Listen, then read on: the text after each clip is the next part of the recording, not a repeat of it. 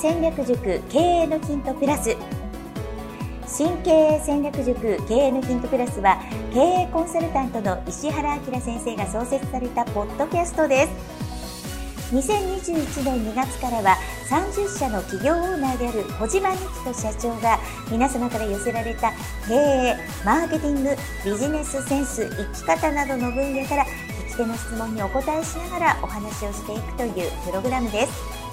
それでは今日のプログラムをお聞きください。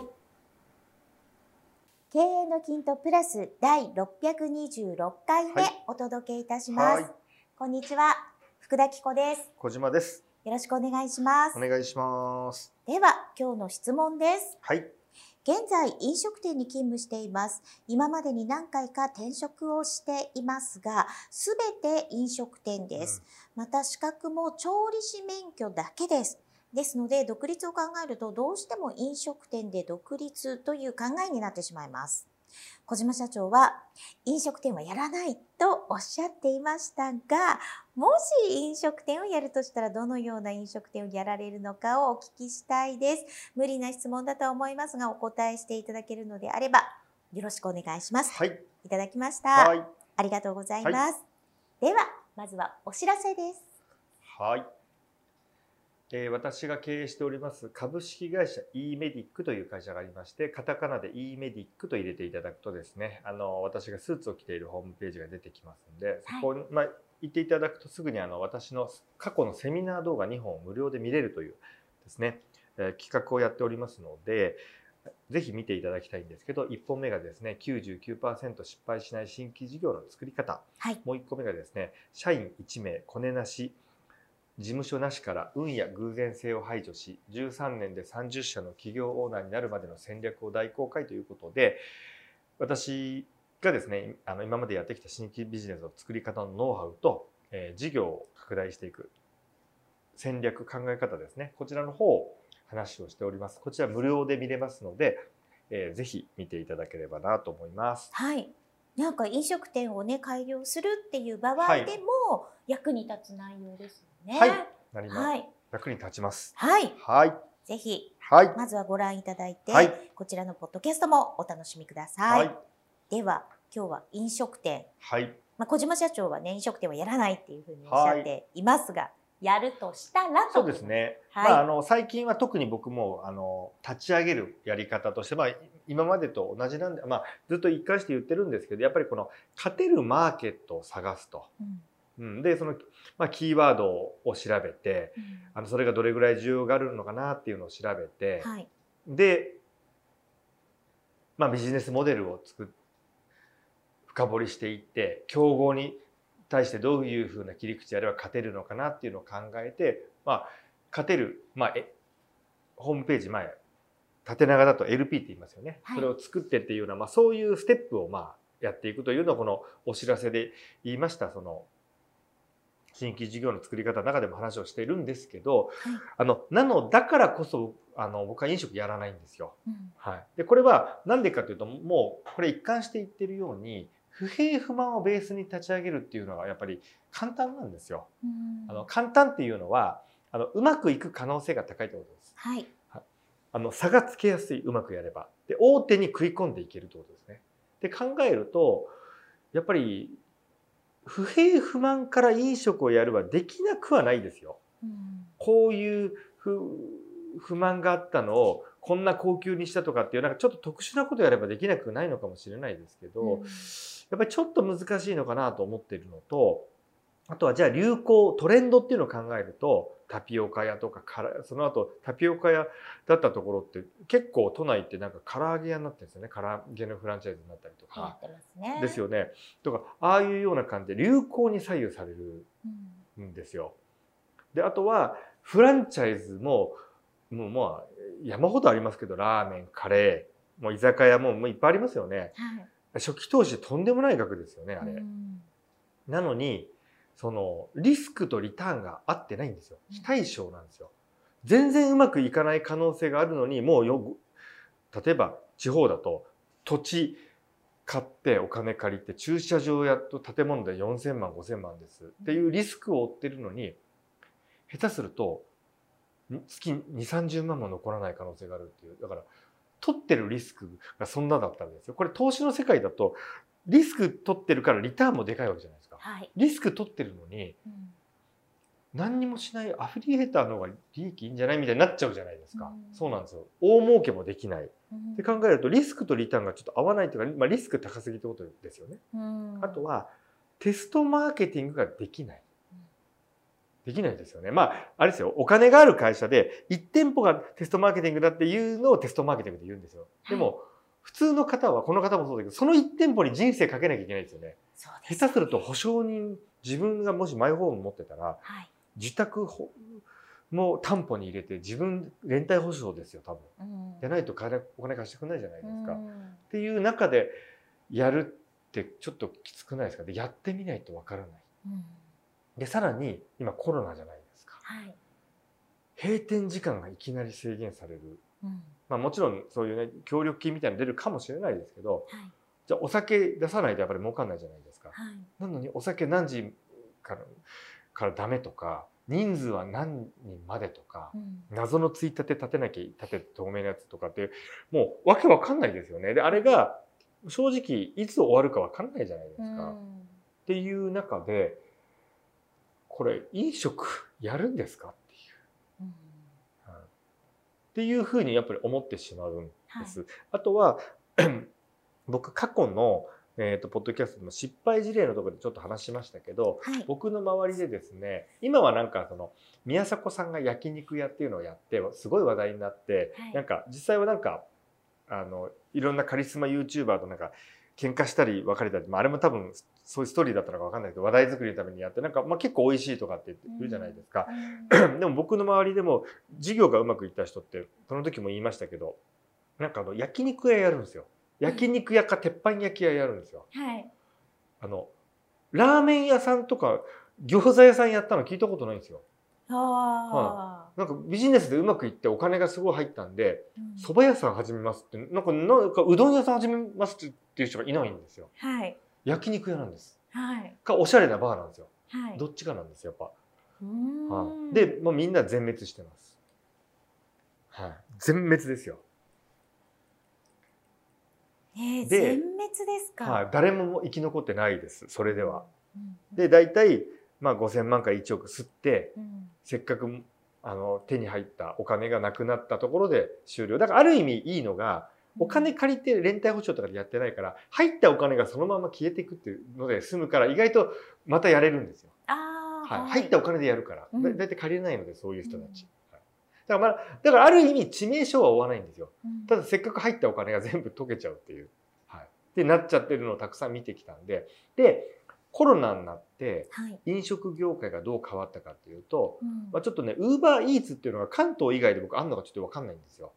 あのなのでもしかしたらちょっとね関東以外にないんであればちょっとそのウーバーイーツってなんやねんって話になっちゃうんですけど、い。そういうアプリでそのその地域のそのラーメン屋さんとか、うん。あー牛丼屋さんとかそういう、まあ、居酒屋とかお弁焼肉屋さんがお弁当を、まあ、その自転車とかバイクで配達員っていうのがウーバーイーツっていう会社の配達員がいてでまあその届けてくれるわけじゃないですか雨の日でも何でも、はい。家までだとか場合によってはもうげんもう接触するの嫌だったら玄関に置いてくれって指定できたりとか、はい。でこれコロナになってこのデリバリーする文化が完全に浸透したじゃないですか。うんで僕ですねあのこれ2020年のその、えーっと3月にコロナになったあと45か月34ヶ月してからねあることに気づいたんですよ。はい。これね結構気づいてる人いると思うんですけどうん僕ウーバーイーツでチキンとブロッコリーのなんか筋肉弁当みたいなやつを頼んだんです。はい。すすごい面白かったんですよ。うんパッケージに入ってて鶏肉のささみはい。とブロッコリーうんと味をね4個選べるんです塩とオリーブオイルとポン酢となんかの中から選べてあのーまあ筋トレしてる人が好きそうなやつじゃないですか、はい。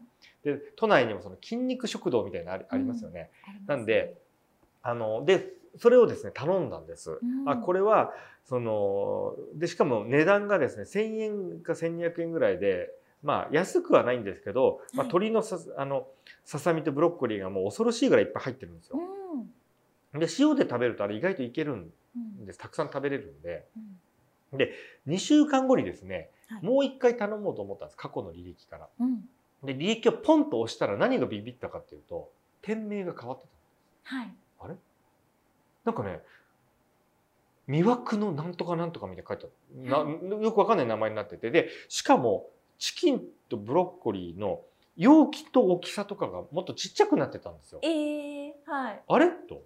でメニューとかパッケージ大幅に変わってあとはその時なかったメニューとかっていうのもちょっとなんか出てきててあとうん。はプロテインバナナドリンクみたいなのも追加されてたりして、はい。何がびっくりしたかってお店が変わってたんです名前が。うんうんうん。多分いや絶対変わってるんですよ。その履歴から押してるのに店名が変わってたんで。うん。でで僕ねまああの自分の住んでる地域で美味しかったんでうん。実際にお店に行ってみたいと思ったんですよ。はい。その夜とかそこで食べようもしくはそこでお弁当買おうと思ったんです。ではいお店の名前を入れてもうん。ウーバーイーツのページしか出てこないんですよ。うん。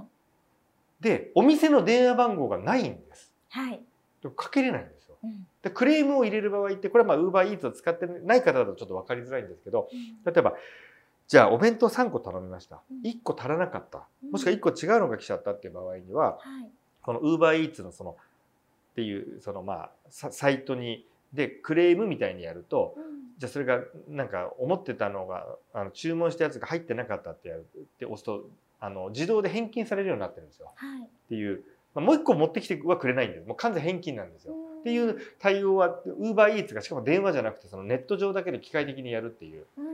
なのでお店の電話番号わからないなんか出てこないんです。へーで一体これはどういうことだっていうふうにして調べ始めたんですよ僕。はい。そしたら実はゴーストレストランっていうのが存在することにきああの、まあ、今は割と知ってる方は知ってますけど当時はこれ全然知られてなくてうん。ああれですよ2020年のしし5月ぐらいですよ。うん。はいに分かんなくてであのまああのその存在に気づいたと。はい。でゴーストレストランって何かというとゴーストっていうぐらいですから幽霊なわけですよ。うんなんで幽霊のレストランってこれ今までだったら意味わかんないじゃないですか。はい。だって存在しないレストランでどういうことってなってなるじゃないですか。うんでこれは何かというと客席とか看板がなくてキッチンのみなんですよ。はい。でまあおそらく保健所から当然許可はね取ってると思います取ってないとこもあるんじゃないかなと思うんですよもう分かんないから。あで外からはもう飲食店だとすら分かんないんですよだって看板がいらないんで。はいでお店のホームページすら作らなくていい、うん配達はウーバーイーツの配達員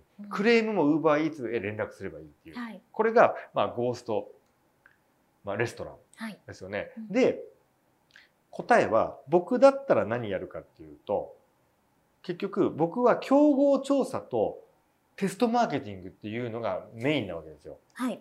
飲食でそれをできないかっていうふうに考えたんです。そしたらこのやり方だったらできるなと思ったんです。うん。でそれを今からあの、まあ、それが僕の答えですやるとしたら、まあ、はいやんないですけどね基本的にただこれね考えててワンチャンあるかもってちょっと思い始めたんですよ。はい。もしかしたら。はい。あの途中まで思ってなかったんですけどこれこれ考えたらあれ僕のやり方でできるんじゃないっていう。ではい。1個は何かっていうとまずうん。調理できるキッチンのある物件を借ります。はい。これ何でもいいはずなんですよ。うん。調理できれば、はい。で駅から関係ないですよね。うん。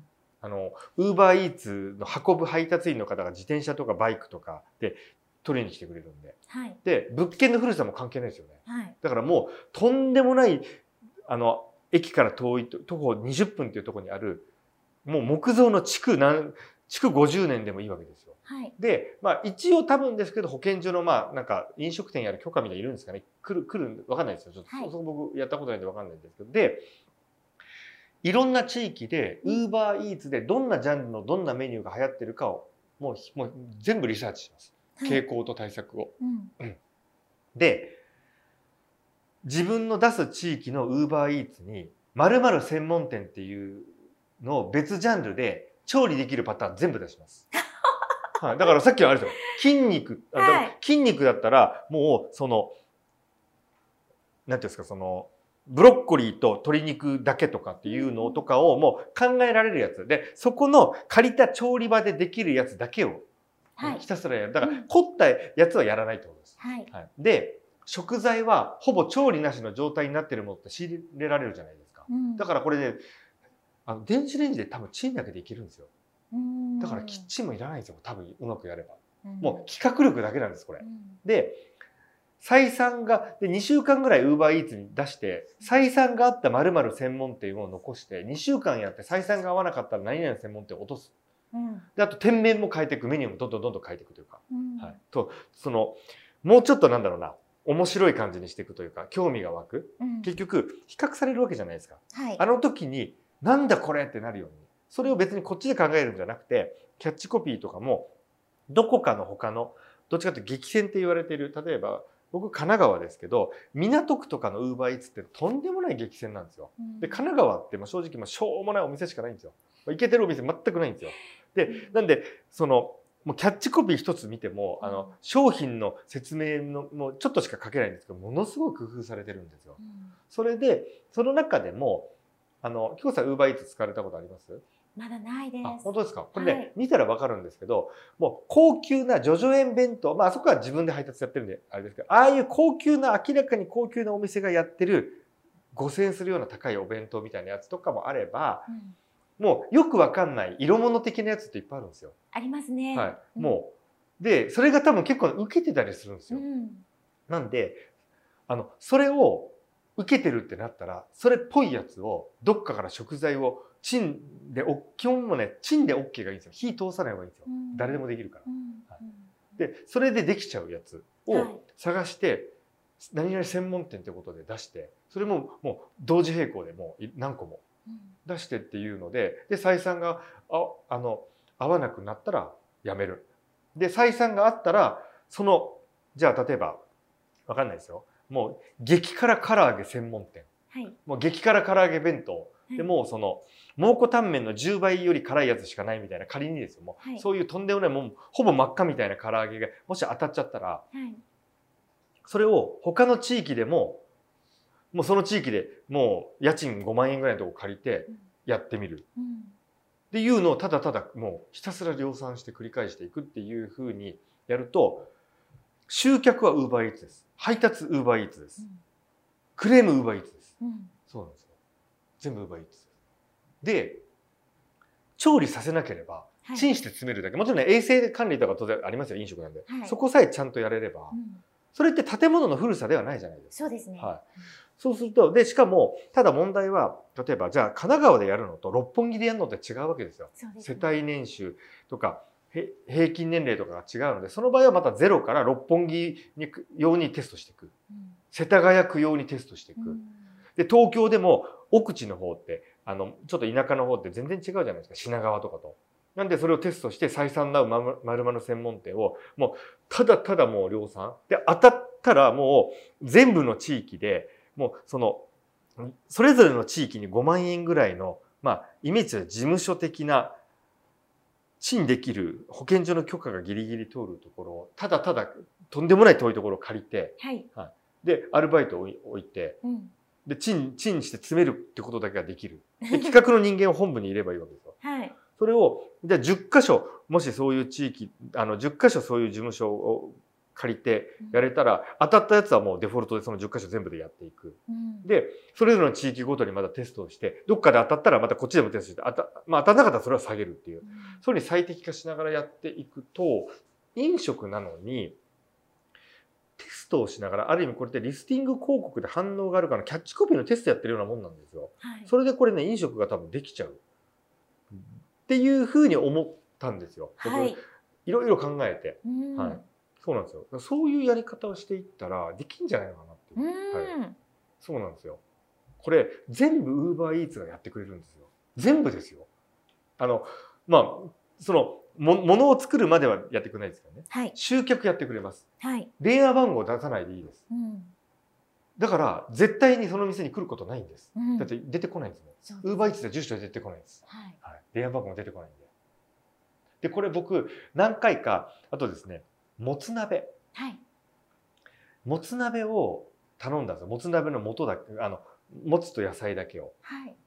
で、来たんですようん。で、どう考えてもなんかタレがないんですよ。で、その時もタレがないとでも僕お金返してほしいんじゃなくてうんタレだけ持ってきてほしかったんですようんでお店調べても出てこないその時も何回かやっぱそういう経験をしてなんで出てこないんだろうっていう、はい、そうなんですよ分かんなかったんですようんだ結局多分これなんですようんでで裏でこれこういうやり方でとんでもなく最適化してはい。死ぬほど儲けてる人たちがやっぱり世の中いるんじゃないのかなっていう。うん。そうこれ広告費ゼロですからね。そうですね。そうなんですよ。で配達も自分がやらないでクレームすら自分が受けないんですよ。はい。で自分の所在地と電話番号すら教えないんですよお客さんに、はい。だから飲食なのにテストしてダメだったらやめることできるんですよ。そうですね。はうん。そう。だから名前が変わってたんですよ。うんうん。その魅惑のなんとかみたいな、うん。はい。魅惑のチキンとかなんかそんなよくわかんない名前に変わってたんですよ。そうなんですね。なんか筋肉食堂の方がね、はい。なんかわかりやすくていいですけどね。でそれをパクったら多分ダメだったんですよね。筋肉食堂パクってなんかダサすぎてダメだったんでそこは、はい。なんで魅惑のなんとかに変わったんですよ、あそうなんですよ。うんで量も多分多すぎたんですよね。だからちっちゃいのが出てきてたんですよ。そうなんですだからね。お同じ店じゃないはずなのに、うん。履歴で押すと魅惑のチキンみたいのが出てくるからそれで分かったんですよ。うん。絶対だって名前変えたって分かるじゃないですかうん。履歴からそう。そこで気づいちゃって。うん。あれと。なんでこういう考え方でもしやれるんだったらだからそのココツとしコツというかポイントとしてはあのー僕がやるんだったら飲食をやるんじゃなくて逆に飲食なのに僕が自分がやってる方でできるやり方を見つけたらやるっていう。はい。うん、ただまあ僕ちょっとその飲食がこれをやったとしてもいまいちなんかねあんまり儲かるイメージがちょっと湧かないんですよ。